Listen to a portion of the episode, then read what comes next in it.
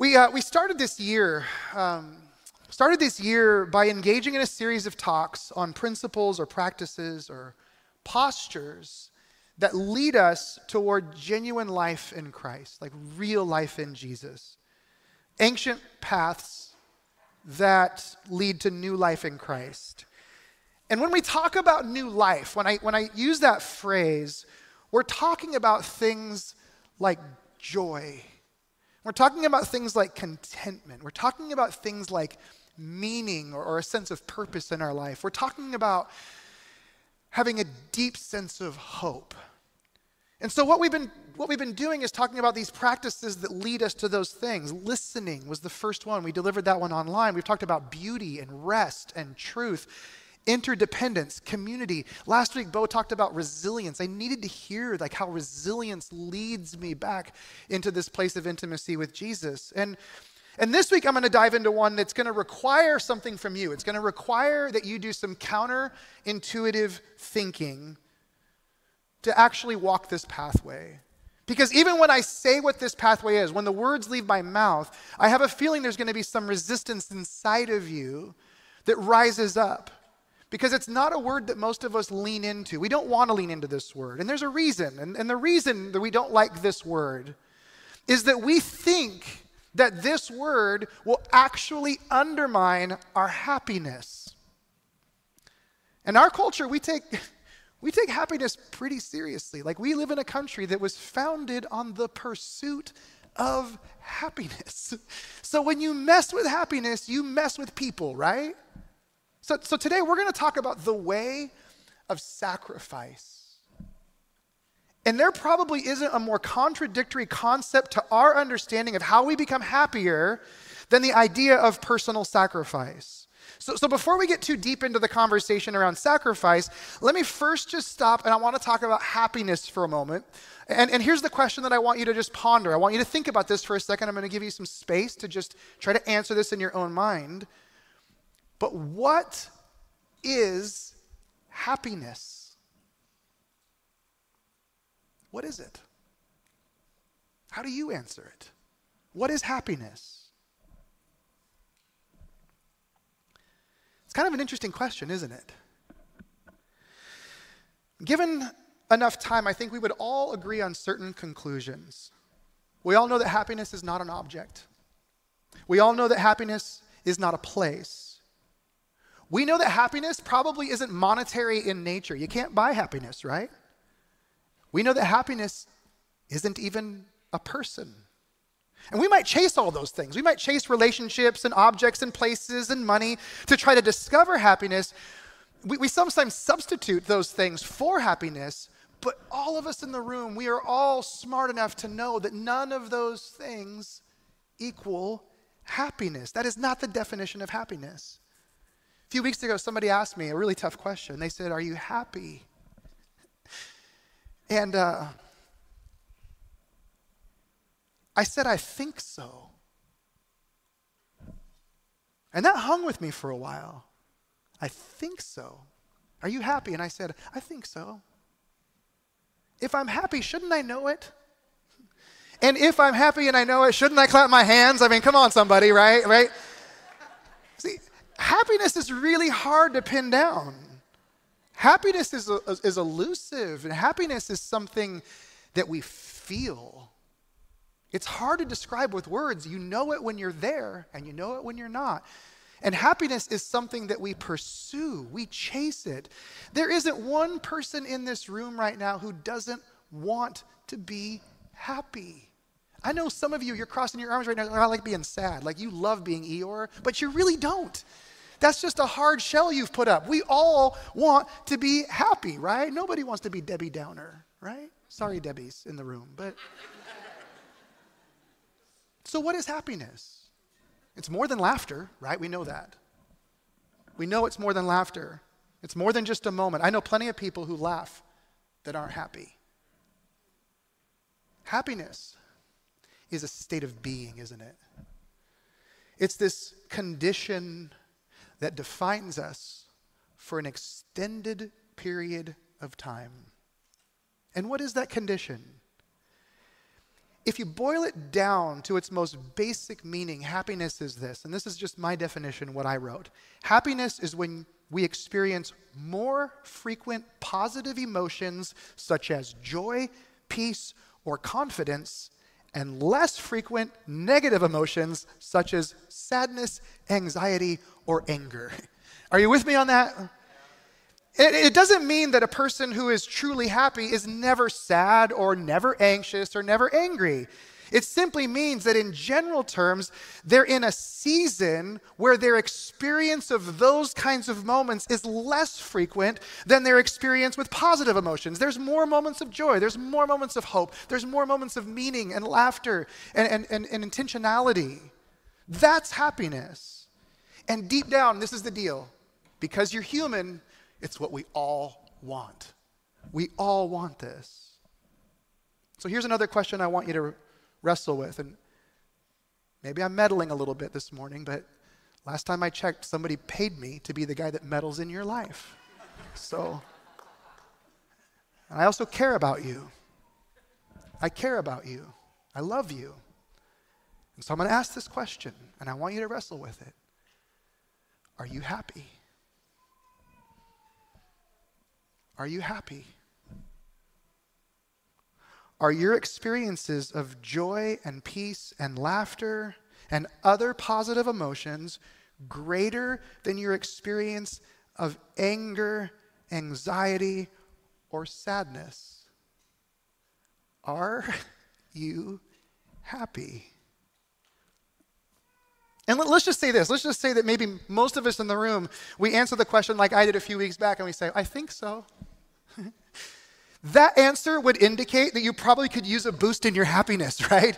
Like when you heard me say that, you probably thought, man, he needs to do some stuff to get a little happier, right? And I think the same for you, right? That you could answer that a little more clearly, that we could boost that on the scale of happiness. I mean, let's be honest. If I say, I think so, there's a high likelihood that I must be teetering someplace in the middle, right? Or, or I'm actually sad and I'm just too prideful or religious to admit it, right? Because Jesus doesn't ever let anybody be sad, right? So I'm just so religious that I'm not going to tell you I'm sad because that would give Jesus a bad name, right? Got to protect Jesus' reputation, right? So let's say we all could be a bit happier. Let's assume we all need to move up a couple ticks on the happiness graph, have a few more experiences of positive emotions. Anybody, raise your hand if you want to join me in getting a little happier. Oh, you guys are way better than the, the nine o'clock service were grumpy gusses. They were just like, we're fine being sad. Like, my level of happiness is just great. Get done with the service. We want to go to the brunch. Uh, 11 o'clock, people like, we already had brunch. We're here, right? So let's get on with the pursuit of happiness.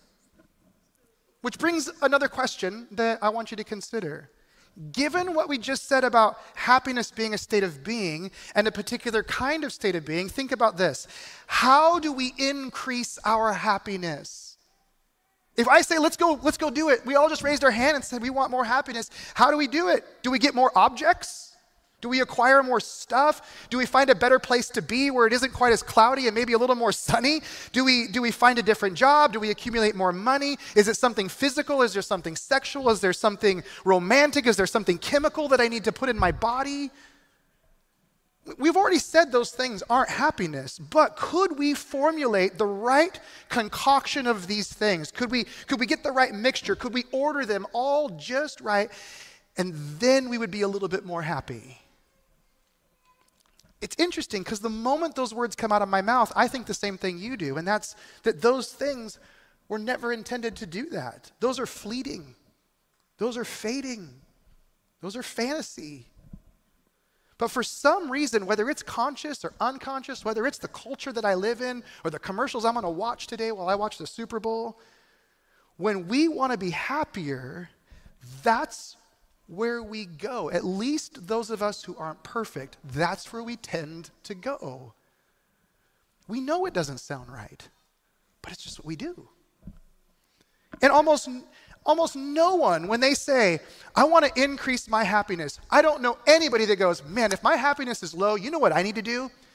Personal sacrifice. Said no one ever, right? Like we don't say that.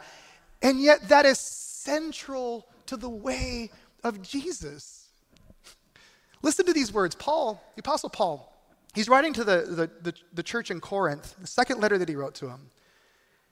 And he's writing about the anchoring principle of Christianity. Like, this is it. And he says this, chapter 5, verse 14. He says, For the love of Christ controls us, because we have concluded this. Like, this is our conclusion. This is what it all comes down to that one has died for all, therefore all have died. And he died for all, that those who live might no longer live for themselves, but for him who for their sake died and was raised. He, he's talking about how the love and the sacrifice of Jesus becomes the new operational principle for our lives. Like you look to him, you see what he does, and now you take that pattern and you live it out. That is the operating system for the Christian life. And then you think about the key symbols of Christianity. I can think of a couple that are really crazy. The, the baptism and the cross.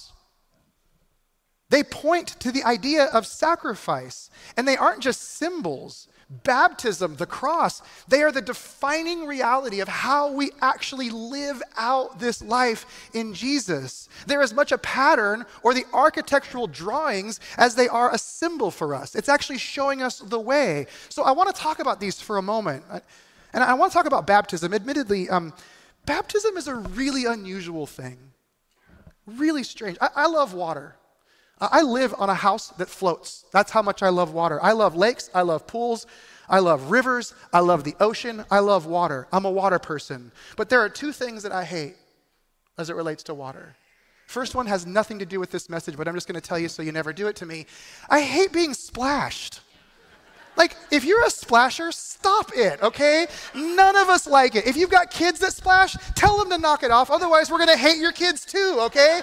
Like, just don't splash. It's annoying, and I hate people splashing me. It's just a really annoying thing. So that's the first thing. Has nothing to do with this sermon. But the second thing I hate, and yes, I am fully aware that this is directly connected to an incident that happened when I was in junior high, and there was this girl named Erin who was six inches taller than all the boys in our class. She held me underwater so long that I prayed to God, if you let me up, I'll serve you the rest of my life. And that's how I got here because this girl dunked me forever and I was pleading for my life. And so the other thing I hate is being dunked.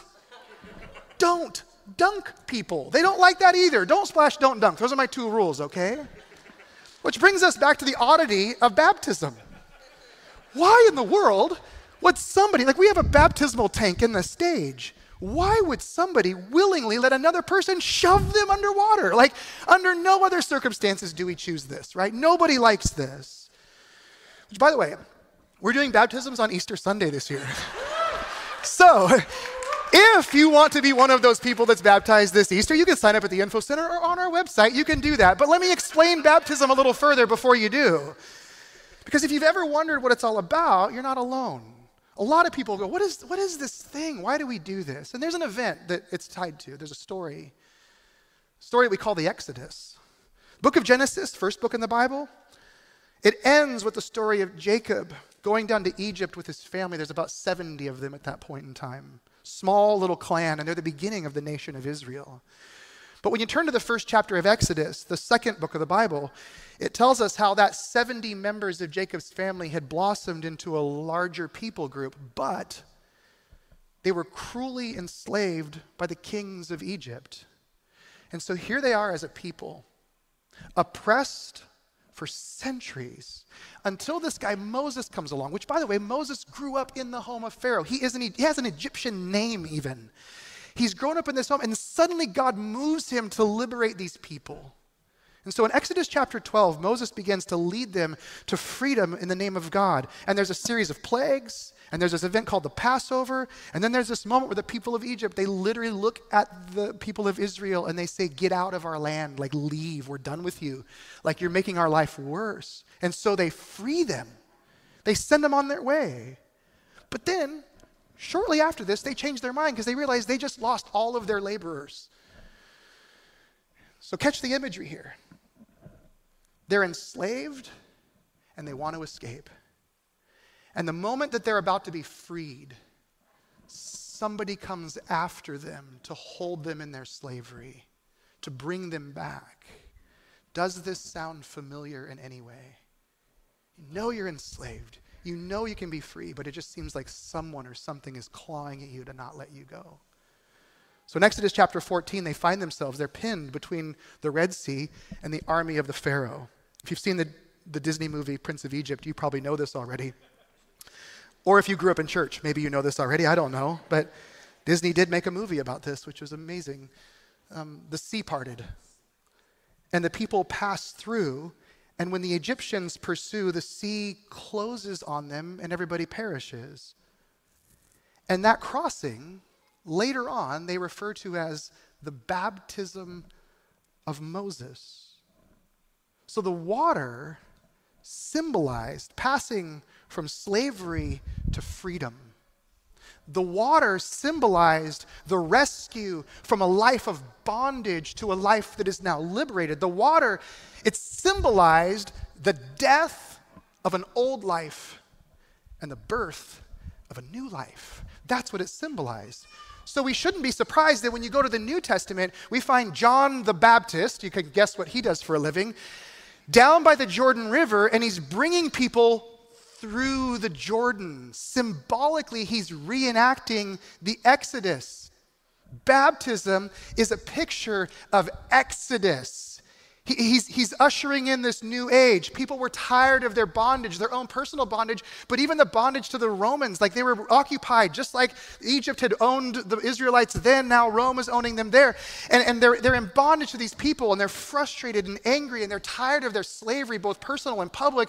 And so he's ushering in, he's inviting people to return to God by returning to the imagery of the Exodus.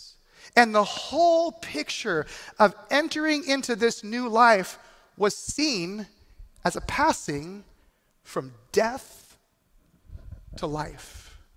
Your old life is over and your new life has begun. It means a sacrifice was being made. No one, not even John the Baptist, saw what was about to happen next, by the way. You, you, you flip forward a few more pages. And you get to the crucifixion, our other symbol, our other pattern for living. The crucifixion always meant humiliation. It was the most humiliating form of execution that had ever been created. The crucifixion always meant you lost everything. Everything, your dignity and anything that went along with it. The crucifixion always, always ended in death until Jesus. For the first time, the crucifixion doesn't end in death. For the first time, the crucifixion ends in a resurrection, a new life, a different life. Jesus was buried and then he was raised to new life. And suddenly, this symbol that people had been participating in for generations, it took on an entirely new meaning. Suddenly, they knew for years we'd been baptizing, we've been using this imagery, and now we understand it was pointing to Jesus and this new life, this new thing that's found in him. And so, so after this, we, we, we read in the book of Acts, there's this road where uh, leaving Jerusalem, where there's an, an, African individual who's asking questions about Jesus to a guy named Philip and hearing the significance of what was happening in the Old Testament and Isaiah's words and being explained to him in language he finally understood. It makes so much sense that this, this African individual says to Philip, he says, There's water by the roadside. Will you baptize me? Will you let me walk through this? And so we read in chapter 8 of Acts, verse 36, it says, As they were going along the road, they came to some water, and the eunuch said, See, here is water. What prevents me from being baptized? And he commanded the chariot to stop, but they both went down into the water, Philip and the eunuch, and he baptized him. And what is he saying? He's saying, I want to experience the Exodus. I want to encounter the freedom that comes when I die and I'm raised to a new kind of life. He wants to enter into the death and the resurrection of Jesus. He's choosing the sacrificial life. And his baptism is a symbolic statement of him entering into that life. Are you with me so far? Okay, good. You guys are getting way better than the nine o'clock service today. His baptism is a symbol of Him entering into that life. I want you to catch this. When a person decides to become a Jesus person, when you decide, man, I want to be about Jesus, I want to follow Jesus, I want to be what we, we sometimes reluctantly call a Christian these days because it means so many things. But when you say, I'm going to be a Jesus person and I'm going to follow him, we don't give you a cross to wear around your neck when you walk out the door. Like, we, don't, we don't do that.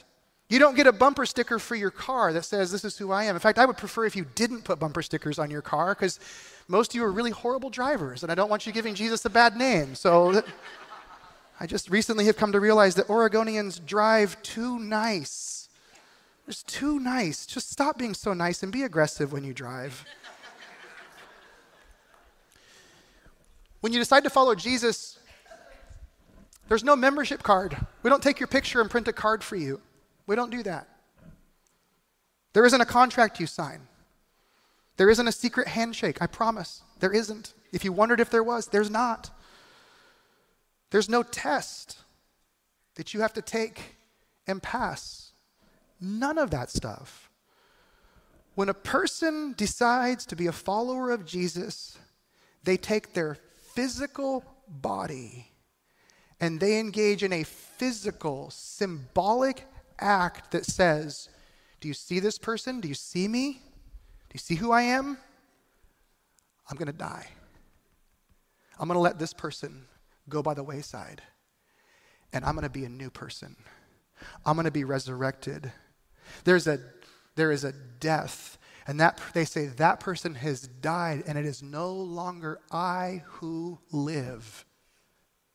Following Jesus means you die. There is no other way to understand this. And, and, and, I believe this is fundamentally the most misunderstood aspect of what it means to be a follower of Jesus, especially in our culture. Because this kind of thinking is exactly the opposite. It is diametrically opposed to the way our culture thinks and operates. It is completely the opposite of the way we are wired to think, which explains why so many people fail to truly experience the spirituality of Jesus. It's counterintuitive. And yet it was Jesus who said this, Matthew 16. He said, For whoever would save his life will lose it, but whoever loses his life for my sake will find it. So, what does it mean to lose your life? What does that mean? It means every piece of who we define ourselves to be dies and it's raised to new life. It changes, it's transformed, it's different. Like, think about your ambition. My ambition dies. Ambition for money, for fame, for power, it dies. My ambition to make Brad known, it all dies. And now I strive for things that will make Jesus famous. It means our goals die. Maybe your goal is to get that promotion or to retire comfortably, which, by the way, I still haven't seen that one quite yet, right? Or you want to leave a legacy of wealth. Maybe you said, you know, next year we're going to go here, we're going to go there, we're going to do these things. But now, now on the other side of this death, it's to serve strategically and to live sacrificially, to leave a legacy of loving Jesus and loving people in his name. Maybe instead of, maybe instead of asking, what can we gain in the next 18 months, it becomes, what can we give and get rid of? Goals die and they're resurrected to new life. Losing our life for the sake of Christ means we now live a life of sacrifice, which is so difficult because in 2022, there are so many things we can live our life for. So many things. You can be a good friend, a good spouse. You can be a good student. You can be a good educator. You can be a good business person. You, you, can, you can live to get a good job. You can live to make more money. You can live to be comfortable. You can do all these things. And by the way, none of those things are inherently bad. None of them are bad. But when we look to Jesus in his life, we see that there is something larger, something more profound, something that is far more defining, that is above and beyond all of those things. Jesus' life led to the cross. He sacrificed. And he didn't do it for his own elevation or status. It wasn't like, you know what, I, I, this is a power move. I think I'm going to go get sacrificed. Jesus didn't do that. He did the ultimate sacrifice, He was the ultimate servant for us. And that is what becomes the overarching principle or purpose of our life. That is the umbrella that covers all of those other things that we now live and breathe and do.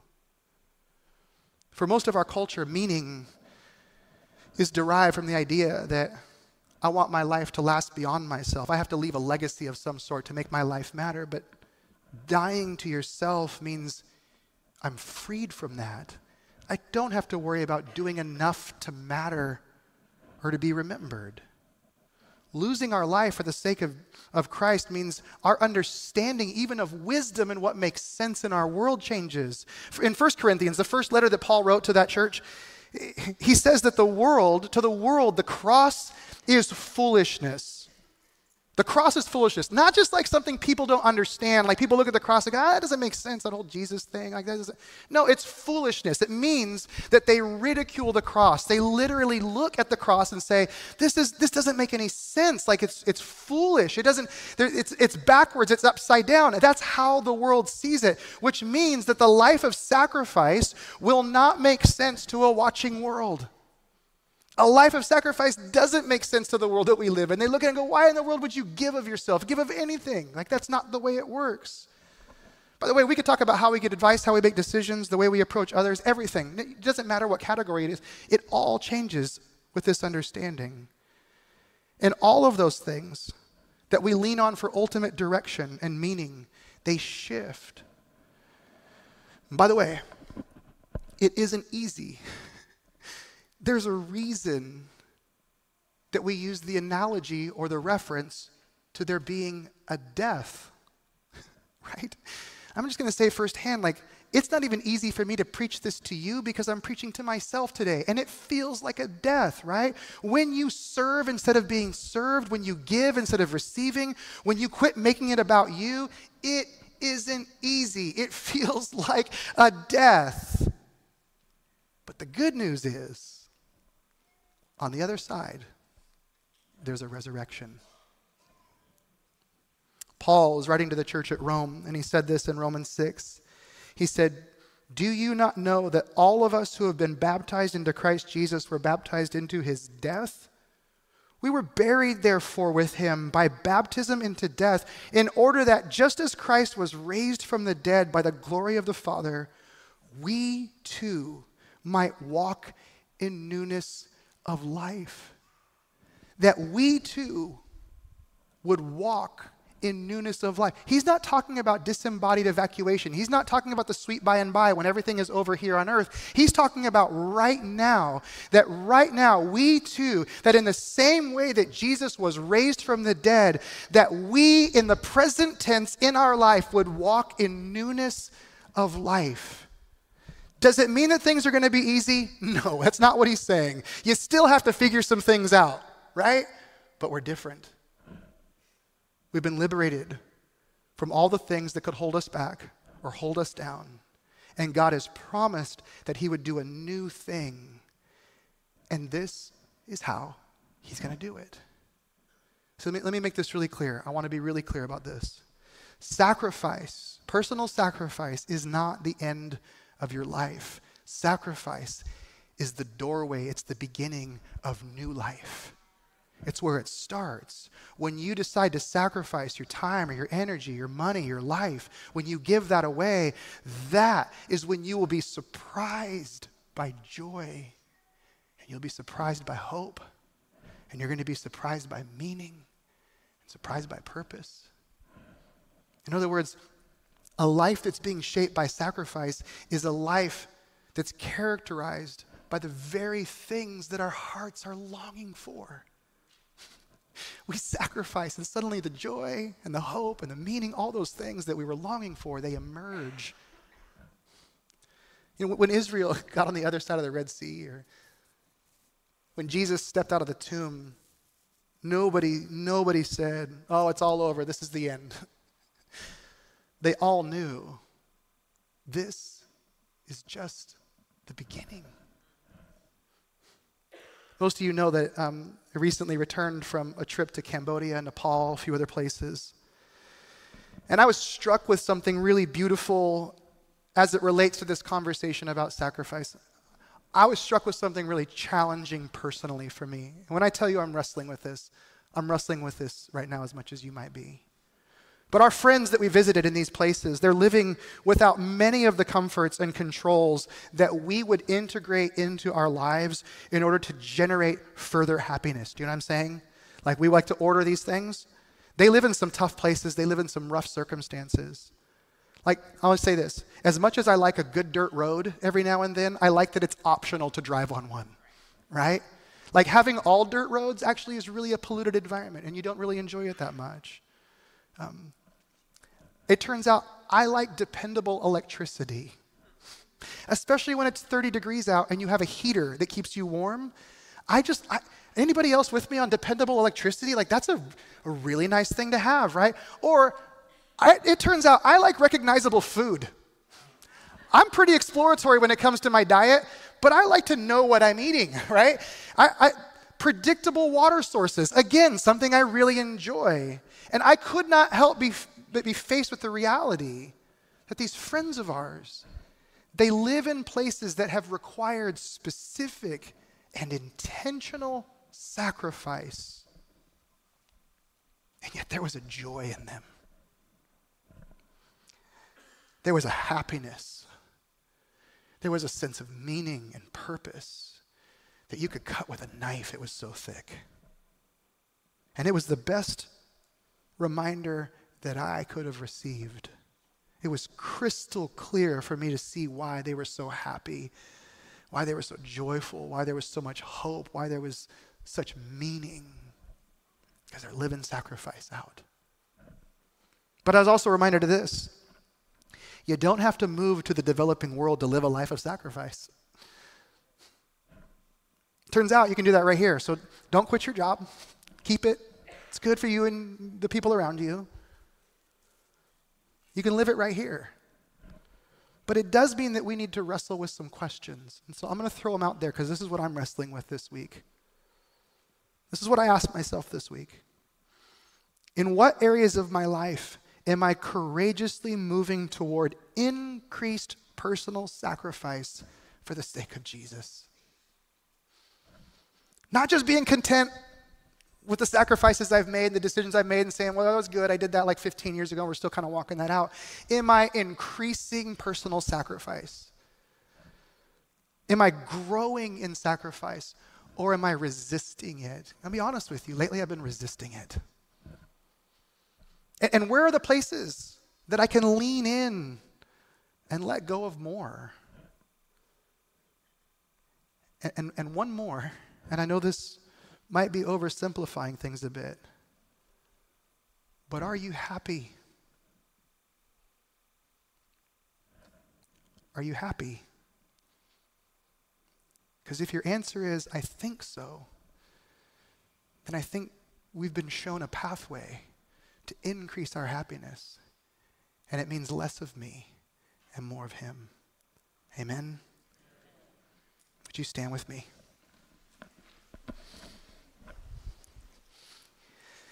Each week, I offer a benediction, a prayer that I pray over you.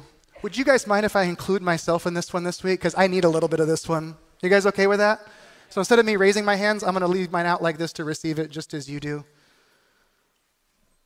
May we be men and women who willingly and lovingly lean in to personal sacrifice. And may we discover the meaning, the hope, and the joy of a truly resurrected life. In Jesus' name, amen. Love you guys so, so much. Have an amazing day. I'm still not sure who's playing in this game today, but have a great time. Our kids' team's in the Commons if you want to talk about our day camp with them. We love you, and we'll see you guys next Sunday.